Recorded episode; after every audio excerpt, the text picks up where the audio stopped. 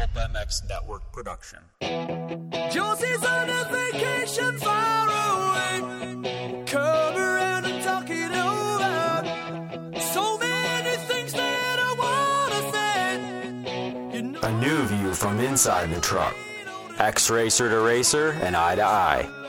A casual look into the personalities of the sport and an experienced perspective into the action from week to week. It's Jason Thomas's Industry Seating. Presented by Pirelli Tires, Fly Racing, Blendzall Racing Motor Oil, Works Connection, Plum Creek Funding, 612 Suspension, Fast Foundry, and ProGlow.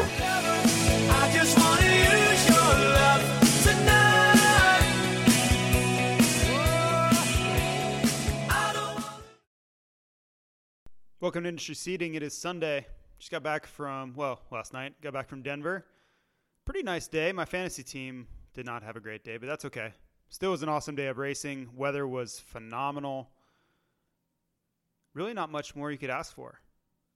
Obviously, if you had a bad day as a rider, you could ask for more. But as a fan, there there were plenty of people there. They did have a cap for how many people they allowed in, but it was nice to see some normal looking racing. And I didn't phrase that very well, but you know what I mean. Like uh, just walking around the event, sitting alongside the track, it looked fairly normal. Now it looked not very well attended, but that was on purpose. They had a, an, an attendance cap. I think it was maybe 5,000. I can't remember what it ended up at. I think it moved a couple times. But it seemed like a normal event. The pits were closed, so there were no people, people in there. But just looking around the track, I wouldn't have thought it was this crazy 2020 that we've had going on. And before we get too far into the racing, I want to thank the sponsor of this podcast, Pirelli Tires, Plum Creek Funding, Blendzall Oils, Works Connection, Premier Vapor Blasting, 612 Suspension, Fast Foundry, new for this week, Risk Racing. We'll talk about those guys in a little bit, and Fly Racing. But in the 250 class, I feel like it's been what we've expected. The second moto had a little bit of drama, but it just felt like Dylan Ferrandis' series for me leave ever since we left Spring Creek. And it's been it was been back and forth before that. We've covered that over this podcast in recent weeks.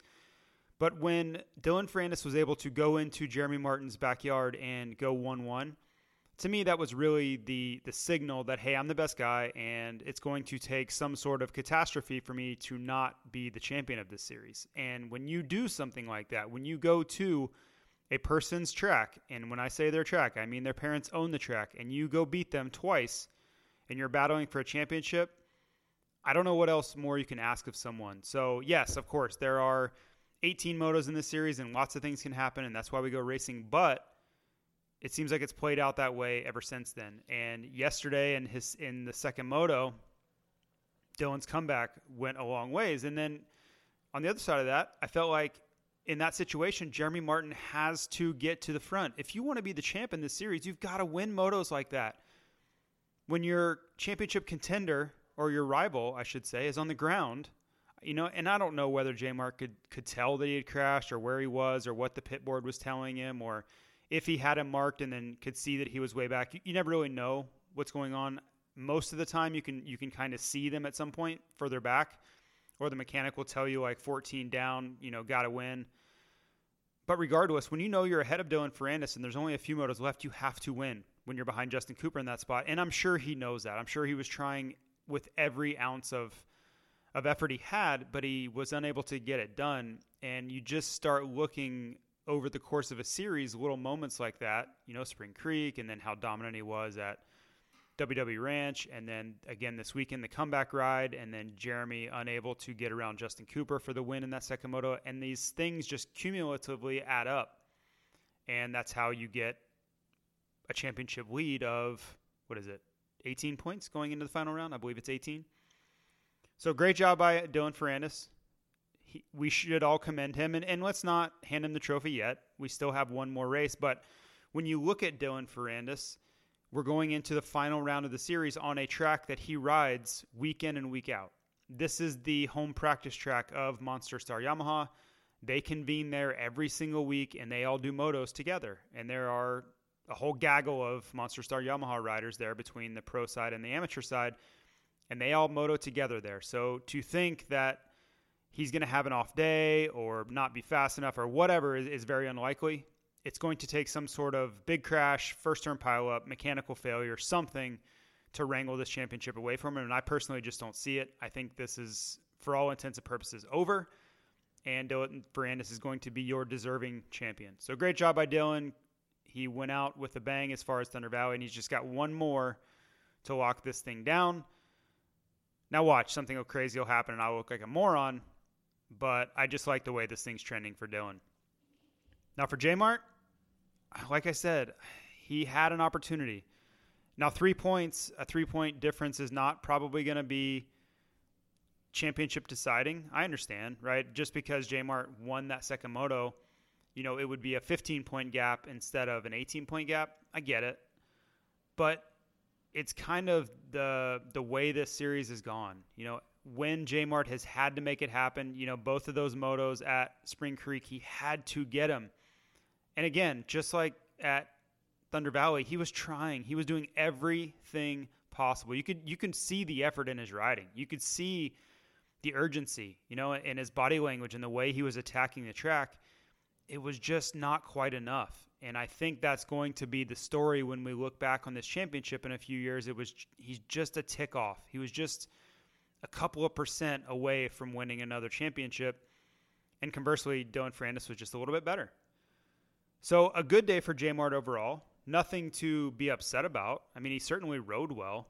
He's just up against a great rider, and, and I don't want to say a generational rider because that would be, I think that's going a bit too far.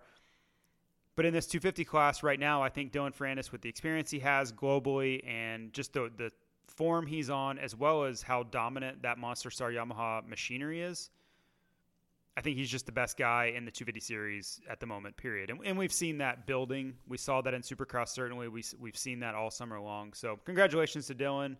And we'll see how this thing plays out at the final round. But uh, he's been he's been impressive to me. I knew he was good. I knew he would probably win this series. But at times, I think this summer he's really proven that he will be ready to take the next step next year going into the 450 class.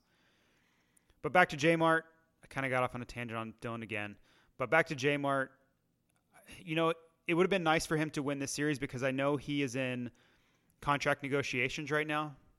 Whether he stays at Geico or wh- wherever he ends up, whether it's on a 250 or a 450, winning a championship would give him leverage, and that's what it's all about.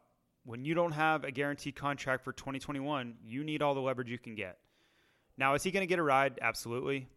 I cannot envision a scenario where he does not have a contract for 2021. Dif- the difference is that number could be significantly better if you have a championship to wave in front of a prospective team. So that's really what it comes down to. You know, J Mart has done very well for himself. He's been racing successfully for a long time. He has championships. He has a ton of race wins. All the points that Steve Mathis would make to poo poo that dealership story. And that's okay. J Mart should not have to apologize for being successful. But if you're wanting to maximize your earnings for 2021 and maybe lock in a 450 deal in the process, which I'm sure he's looking at doing. You know, he wants to get that 450 job security moving forward. That championship would go a long way to doing that. But again, he's up against it. 18 points, one round to go on a track that that the points leader knows like the back of his hand and on what seems like it's the bike has such a big advantage over everybody. It's a really hard obstacle to overcome. On top of it, then add in the fact that Jmart is up against several Monster Star Yamahas. You know, he has so many, uh, Ferrandis has so many teammates to deal with, and they just keep adding them. You know, Nate Thrasher was added to the fold this, this past weekend. I don't know if Ty Masterpool will be back or not, but then you throw in the likes of Justin Cooper and Shane McElrath and on and on and on. It just seems like a very daunting task because even if Ferrandis went down, you're talking about another three or four guys that Monster Star Yamaha could flag down and say, hey, you have to let Ferrandis by. You have to and that just makes life that much easier for Dylan Ferrandis. So, not the best scenario going into the final round for J Mart, but I'm sure he knows that. I'm sure he's he's hoping against hope for a miracle, but the writing's on the wall here. And uh, overall, it's been a, a, really nice bounce back series for J Mart and something he should be proud of and something he can build from. Coming off a big injury, he now has momentum going into whichever series he signs up for in 2021. Justin Cooper, he won. Pretty awesome. I mean, that's really the rides we've been looking for all summer. You know, Supercross was not good. You know that those Salt Lake rounds were were not really good at all. And then he had that boxer's fracture, which set him back even further. And and the first few rounds of the series were just pretty terrible. And I hate to say that because he's, you know, he was doing way better than I ever did. But just looking at it objectively for what we expected, and that was to be a championship contender and to be winning races out of the chute he wasn't doing that. So everybody that wants to freak out about, oh, you can't say he's doing terrible. Listen, it's it's within reason, right? It's it's comparatively to winning races. You know, getting ninth place in a moto at Spring Creek is not good for Justin Cooper. Was it good for, you know, a mid pack guy? Of course, but that's who not who we're grading against. So, sorry, I have to qualify that, but you just get people that take things out of context and and want to clip a phrase out of there to make it mean something that it certainly doesn't. But it was nice to see him back on form. That's the kind of riding Justin Cooper, you know, what we expect, and that's why Monster Star Yamaha signed him up to stay as the the leader, what I would perceive the leader of that team moving forward. And then of course he takes his dog up on the podium and then that sparked a whole battle between he and Jett Lawrence, which is still ongoing. You have not seen that, it's on their Instagram stories. They've been going back and forth, and it's uh, I don't say it's getting out of control, but certainly went from playful to not so playful. But uh, I'm here for that. I am here for very talented, wealthy youngsters wanting to take their uh, their drama to social media. I'm in on that. So uh, sign me up as immature and um, what's the word I'm looking for? Elementary, as that sounds. I guess that'll work. I'm here for it. I love to see it because it's it's so silly, but it's still funny cracks me up. And and really, no one's to do anything about it. It's not like they're to go fight or something. But maybe they'll take each other out or do something crazy. That'd be fun to watch. But anyway, good job from Justin Cooper. He deserves a lot of credit for bouncing back, and I'm sure it's been a frustrating summer. I don't think it's very fun for a guy who expects to be winning to be riding around in, you know, seven, eight, nine and moving backwards. That's not fun to come in and, and have to face your team and your mechanic and your family and everybody uh, because you're definitely a disappointment. Not really to them. I, I don't think that's the case. I think just to yourself. And I know from personal experience that riders are harder on themselves than anybody else can be on them. The pressure they are putting on themselves to perform and the disappointment they feel when they do poorly is much worse than anybody else could possibly apply. So uh, I'm sure it's been a tough summer from Justin Cooper in that aspect. Hunter Lawrence, great job. I don't want to say it's about time because I know, you know, the shoulder injury that he suffered at Loretta Lynn's. I think that was a big problem. He wasn't able to practice.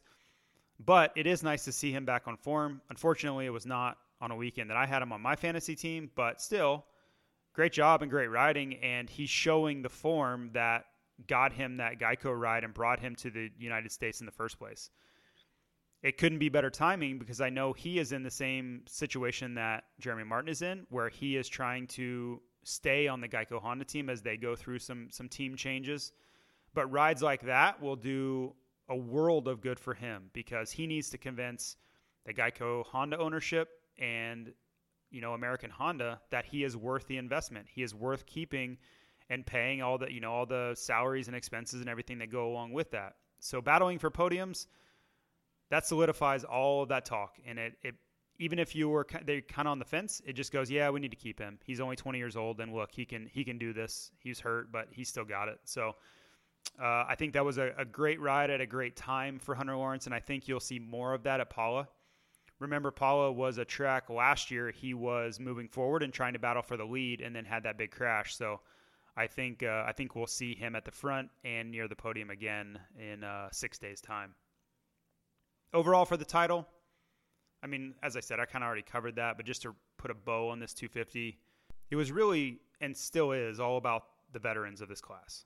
Now, there is a youth movement coming, but I think we can all agree it's been all about experience this summer. If you look at the guys at the front, it's been Dylan Ferrandis, it's been Jeremy Martin, it's been Shane McElrath, it's been Alex Martin. All those guys are old. RJ Hampshire, I should have added RJ in there too. He's not as old, but he's been around for, for quite a while now you know, you're talking about your average age of that lead group is probably over 25 years old. You know, for a 250 class, That's pretty old. When you look at MX2 in Europe, they age out at 23 at a mandatory move. So we'll see how that that changes for 2021 because I do think the youth is coming. You look at who is leaving. Jeremy Martin, quite possibly leaving. Dylan Ferrandis, definitely leaving. Shane McElrath, most likely leaving. So you just keep going down the list of guys that are up there now that are not going to be in this class for next year. That's going to present more opportunities for guys like Hunter Lawrence, guys like Jett Lawrence, guys like Justin Cooper. And you just go on and on and on of guys that can be up there. Maybe Ty Masterpool. I don't know what his 2021 contract status is, but you just think about all of the younger kids that have the potential to run up there. You know, we'll see Austin Forkner back, and we'll see some of these, you know, some of the guys that have been hurt, we'll see them return to the fold. And these guys are super young and they have the ability to be up there. So I think that's going to be the next evolution of this class is that the youth is going to start making more of a dent in this series than we saw really in 2020. It's just been, I don't want to say unfair because it is a national series, but trying to compare Jett Lawrence running around on the podium at 17 years old versus Dylan Ferrandis, who's been racing globally for 10 years, it's not really a fair comparison. I mean, he should not be able to really battle with him in a you know nine race series. That, and he's not. He's not. But to ask him to is asking a lot. So um, that's what I see. I see the youth on the horizon, and it's that's cool. That's a that's a very positive sign for the state of motocross in America is that we have all of this youth that is about to show up. Pirelli Tires is the title sponsor of this podcast, the Industry Seating Podcast you can go to Pirelli.com and then click on tires and then go Moto, Moto Tires and check out all of the new items they have to offer. You can also go to their Instagram, which is at Pirelli MX, and learn a little bit about a little bit more about what they have going on. Now, the main tires they have, what you need to look at, they have the Scorpion MX Soft. So if you ride in the sand all the time and you want that scoop tire that is helping these guys rip starts, not so much this weekend, those guys didn't use it, but at a track like WW Ranch, they certainly did. That's the Scorpion MX Soft the Scorpion MX32 Midsoft, that's the tire I use all the time. That's the one. If if you were asking me, hey, I ride on loamy tracks, you know, normal tracks, you know, not super rocky or anything like that, just middle America, the tracks that most people ride on. That's the that's the tire you want. But if you are going to ride on a track that's super hard pack, or you're in the nor- you know northeast where you have all these rocky conditions, you could try that MX32 mid hard as well. But check out Pirelli.com and Pirelli MX on Instagram. And the link, there's a link in the bio to sign up for their rider support programs as well. Thank you to Pirelli for being on board. Now, clean bikes just go faster, and the new Pro Glow line of power sports cleaning solutions will get your equipment looking sharp in no time. Try the degreaser for those grimy, greasy surfaces, and the power sports wash can take off just about anything you can throw at it. I use it, and so should you. I used it last weekend. Those of you that listen to the podcast all the time know that. I use it on my Yamaha FZ09 last weekend and took off all that street grime. That stuff's nasty. But you can use the code MOTO15 and get 15% off your order at www.goproglow.com. Thank you to ProGlow Wash for being on board. Blendzall Oils, Mike Alessi won again. This guy is, I think he's ageless. I remember racing Mike Alessi in 2004 at his first national at Millville. That's 16 years ago. He's still out there racing, though. He won the two stroke race at Glen Helen this weekend. He's racing a Blendzall YZ125. If you hadn't noticed, it's all Blendzall graphics all over it, and uh, he is Mike Alessi's title sponsor over there. But the guys at Blendzall are working on some new products. Pretty excited to see those roll out. But they're just they're all in on this thing, and you can go on at Blendzall on their Instagram to learn more. You can check out all the products they have to offer for two strokes and four strokes. This is a brand steeped in motocross heritage, obviously going back into all sorts of other things too.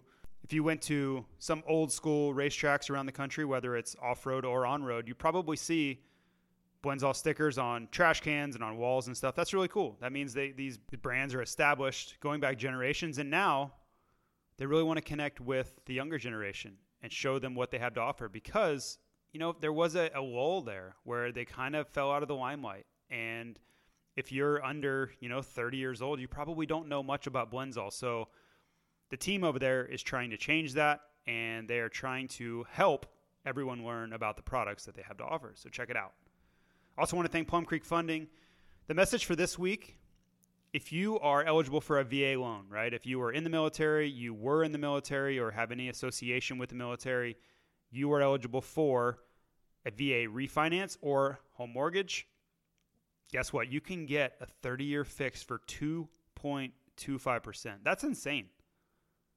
That's crazy. Like, you, you know how cheap that is? And, and, you know, people say if you run or learn about finance or anything, they always say how cheap money is. And I remember the first time I heard that saying, and I was much less informed than I am now. And I was like, what? What the hell are you talking about?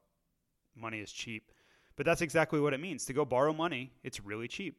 You almost can get it for less than inflation. You know, inflation's uh, about one, one and a quarter percent these days. They're trying to get it up to two. But if you're in the VA and you can get a home loan for 2.25%, that's almost just the price of inflation. That is a crazy good deal. So check out Plum Creek Funding. Zach's cell phone number is 720-212-4685, and you can go to at Plum Creek Funding on Instagram to reach out to him for more. But a lot of the listeners of this podcast have already saved a ton of money.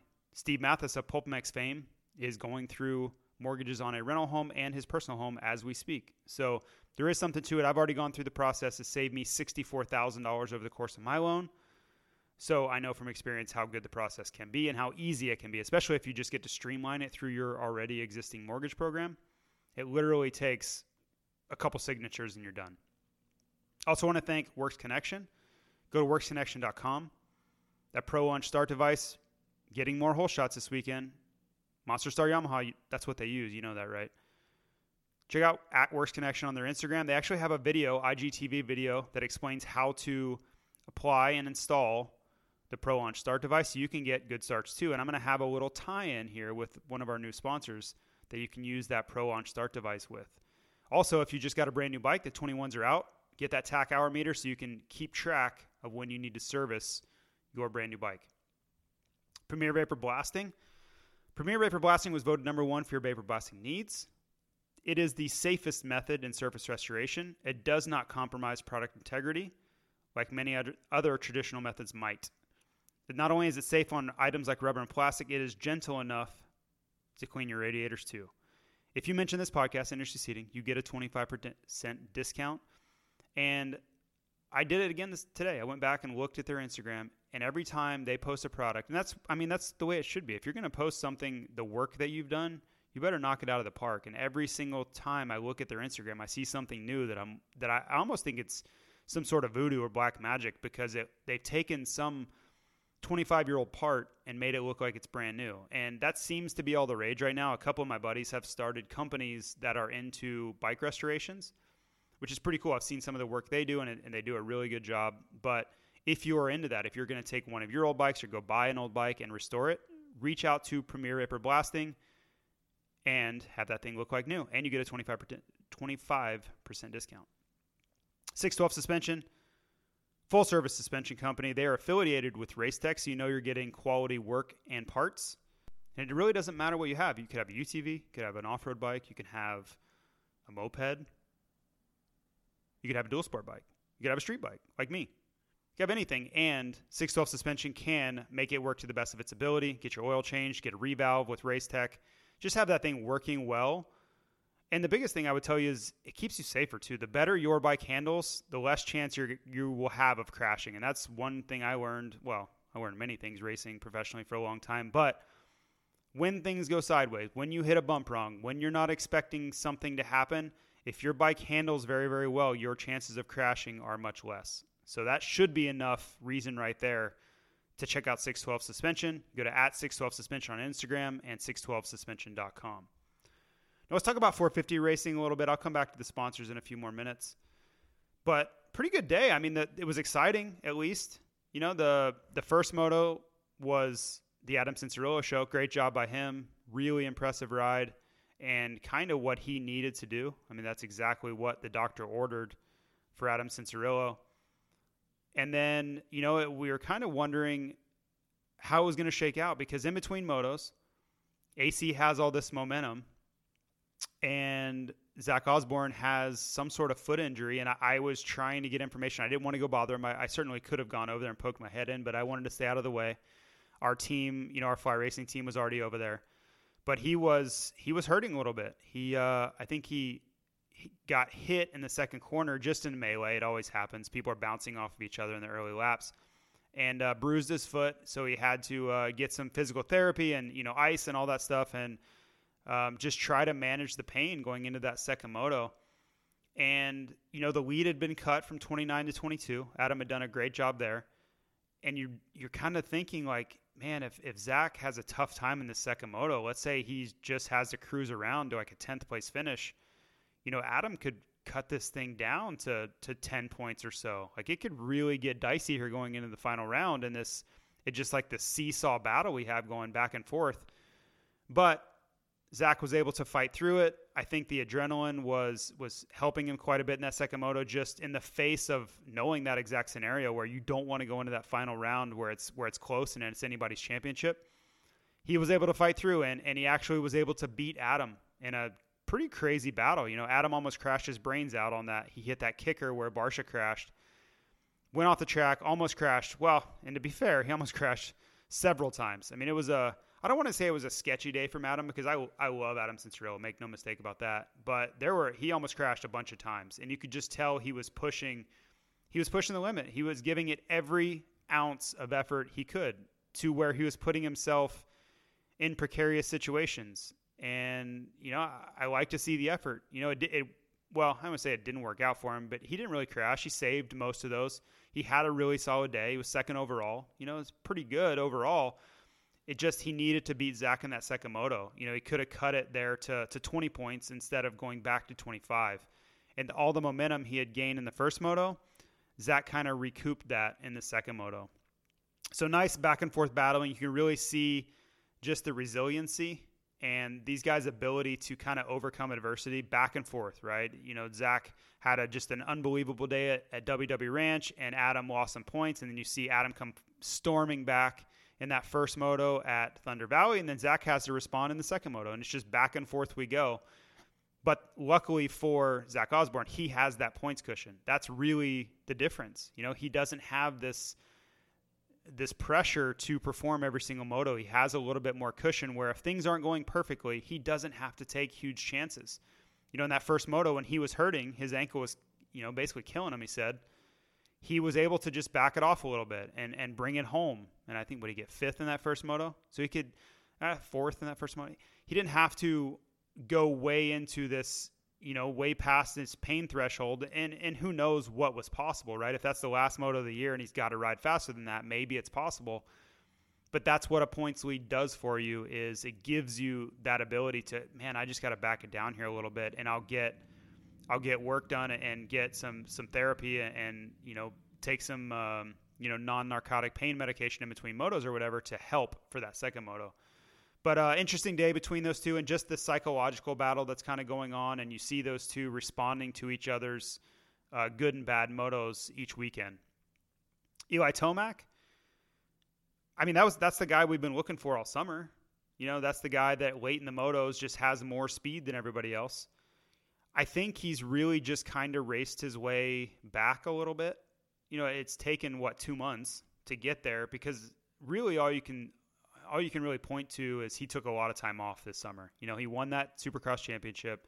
That was you know J- June 21st or whatever it was, and then I think he just chilled for a while, and that's within reason, right? He probably did some mountain biking, probably rode some. I'm sure he had to test some too but I don't think it was this heroic Herculean effort that we're we're used to seeing from Eli Tomac, where he comes in just it's like it's impossible for him to get tired, and no one seems to be able to go faster than him late in the motos and all yada yada yada. I, I just didn't see that really at any point early in the summer, and we saw a little bit of that lately. You know, that second moto at WW Ranch, we saw it. Then we saw more of it at Colorado, and we'll probably see more of it at Pala. And I think he's just raced his way back to the form that he's used to. You know, it wasn't done preemptively. It wasn't done in the time off, which is what you're supposed to do. So you come in prepared. But all of the racing week after week after week has just brought his level back up. And now you're seeing the Eli Tomac that would be capable of winning this championship. Keep in mind he had two DNFs at Loretta Lynn's 2.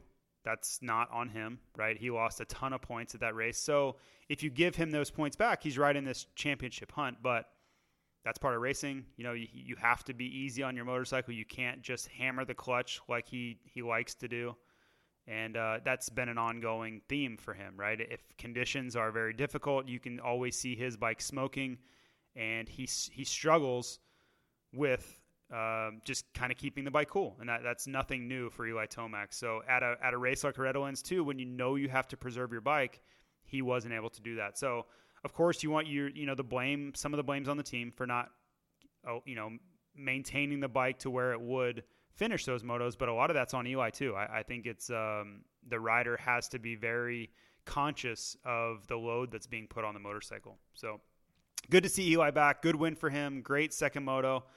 And I think, you know, the, the rumor that was flying around for about three minutes was that he was going to let Adam back around, right? He was going to give those points back to Adam, but that was not to be. It was uh, some sort of clutch. I guess there was dirt in um, Eli's clutch assembly or something going on there. Uh, just hearing from some of the the Monster Kawasaki guys. And then once he got that sorted out, you could see him fiddling with the clutch in the, in a couple corners and in the air. Once he got that sorted, he was he was out of there. He took back off and uh, as much as Adam wanted to to hang in there, it was not meant to be, and, and Eli kind of rode off into the sunset. Now the interesting part was then when Adam tried to pass Zach back, and then he jumped off the track. That could have been really ugly there. If he if he comes in and he's you know five feet further down the track, he he t-bones Zach there, and then all hell breaks loose. Um, but yeah, Eli had already kind of checked out, and Eli back on track with uh, his second overall of the year, and it would not surprise me at all to see him win win Pala as well because I don't think you're going to see Zach take huge chances. Um, you know, the the real question is, will Zach go for it in that first moto? Because this is the situation. It's a 25 point lead, and if Zach beats Adam Cianciarulo in that first moto, it's over. Now, I don't know if he's going to be able to. I don't know if he's going to be wanting to take the risk to push the pace to where Adam's going to go because Adam's on great form right now. And you know Adam's going to be top three. I think we can pretty much guarantee that the way he's riding. He will be at the front between his starts and his pace. It's hard to envision a scenario where Adam's not battling for one of the front positions. So for Zach to beat him, he's going to have to be willing to go for it. There's just no other way around that. And only Zach can answer whether he's willing to push it. Is he willing to take chances and go for the win and, and go to beat Adam and, and seal the deal in the first moto. Because if he beats him in the first moto, the championship's done. It's that simple. It's basic math. So that's what to watch for. When when that gate drops in the first 450 moto, the championship could be over right then and there. I would bet against it. I think Adam will be willing to take more chances. I think Zach will be wanting to play a little bit safer. But Zach's a pretty uh, he's a pretty stubborn dude. He may want to go out and, and take it to these guys and prove why he uh, why he has that red plate. So we'll just have to to watch that play out. But uh, great racing between those three. They were kind of gone. Um, there was really nobody really even around those three. They they pretty much had checked out on everybody, and I don't know that that'll be the same for uh, for Pala, but it certainly was the situation for Thunder Valley. Barcia was up there in the the first moto, trying to chase Baggett down, or excuse me, trying to chase uh, Osborne down. Um, you know, you could see Zach O'Herdy, you could see Barcia kind of smelled blood in the water, but he just couldn't get to him. And then the second moto, he crashed big in that same spot where Adam was having difficulties. And I don't really understand that. Like that that rut was so nasty and it had that huge kicker. I don't know if it was deteriorating lap by lap and they just, you know, one lap it was okay and the next lap it was horrible and they weren't prepared for it, or if they were just kind of zoned out, like they weren't thinking clearly, like because that that can happen. You can get into this tunnel vision mode where you're kind of in the zone, you're just going through the motions, but you're not really thinking clearly, like you're not analyzing the track and thinking about should I change my line? You know, where are other guys going? Are they is there a place where I could be changing my line and go faster or smoother? You're just kind of going through the same line lap after lap. And I've been in both scenarios, right? Sometimes you're just acutely aware of the things around you and you're like, man, they're killing me here. I got to move and change my line. And you're looking around to find out all these things that are going on in the, the your periphery. And then there's other times where you are just locked into what you're doing. You pick stupid lines and you don't really know why. And you keep going back to the same – blown out rut lap after lap, and you don't really know why. So that could have been the case. Maybe Barcia just was like, you know, he knew the line was there and just railed through the rut. And it's like, oh boy. But we'd have to, I, I'd love to hear that from him of, of what was going through his mind of why he would choose that line because literally every single person that hit that rut almost crashed. Uh, so maybe that was the first time he hit it. Um, but yeah, he and Adam Cianciarulo were having a tough time, and Zach too. I should text Zach and ask him what was going on with that rut because he hit the same same line too and almost crashed. But interesting dynamic there. And then he was uh, Barcia was done for the day after that. He ended up pulling off after that big crash. Baggett, uh, not a bad first moto. He was trying to chase Barcia down, and uh, he's been struggling with a hand and a wrist issue for a long time. Um, and then the second moto, he just decided not to ride. I don't know if he heard it in the moto. I, I didn't talk to the team, but uh, clearly it was bothering him enough where he decided to not go back out for that second moto, which is pretty disappointing. Uh, so we'll see what his status is for uh, for the final round. You never really know what's going to happen there. If if it's really bothering him that bad, you almost kind of look at it and go, "Is it worth going back out there?" But on the other end of that coin, you have sponsorship obligations, and you know there's a lot of things contractually and financially with team stuff to make you say, "Man, I, I have to get back out there because we need to get uh, we need to get paid from these sponsors. We need to finish these races, and and all these people that make this racing happen, we need to uh, we need to show up for them. So just watch for that. I, I, don't have any answers for you, but I've been around those situations enough to know that it can go either way. They could just pack it in and call it a year, or they could just you know basically Forrest could call him up and beg him to go uh, go out there one more time. So we'll see. Justin Bogle better right? That was a better ride. I mean, it's not the race, you know, the moto winning form that he had in 2017 but it's certainly not the 20th place guy that we saw at certain points this summer and you know last summer and the summer before. So I think he'll take that. He was in the top 10 both motos. He wasn't quite fast enough to beat uh, his former teammate Benny Bloss, but that's okay. I think it was a step forward for him. I, think he would take that progress. And uh, you know, he's another guy that's I, I'm sure he's hoping to race in 2021, but he's going to have to find a landing spot. He's going to have to find someone who believes in him that he can get back to the form that he's shown in previous years. And that's I don't think that's going to be an easy an easy conversation. I don't think that's going to be an easy argument to win because he's had a lot of opportunity. He's on he's been on factory bikes for a very long time on a lot of different teams and it hasn't really worked out lately. You know, uh, he's he's doing okay. It's not like getting in the top 10 is terrible by any means, but at the same time, there are a lot of riders that all need jobs right now. And I can't imagine that Justin Bogle is at the top of that list just based off of recent results. So watch to see where uh, where Justin Bogle ends up. I would not be shocked if he didn't return for 2021. I'm not predicting that by any means, but I just I've, seen situations like this where it's going to be really difficult. You don't have a home, you don't have great equipment, and you're going to have to go out on your own. And you just look at it and say, "Is this really worth doing?" Um, that's that's a decision that pretty much every rider faces in their career. I mean, look at Chad Reed, a legend like that has had to face a situation like that. So um, that's probably what we'll be facing uh, Justin Bogle coming in the next few months. Marvin Musquin, I don't know what what was going on. I, I don't know what he was doing.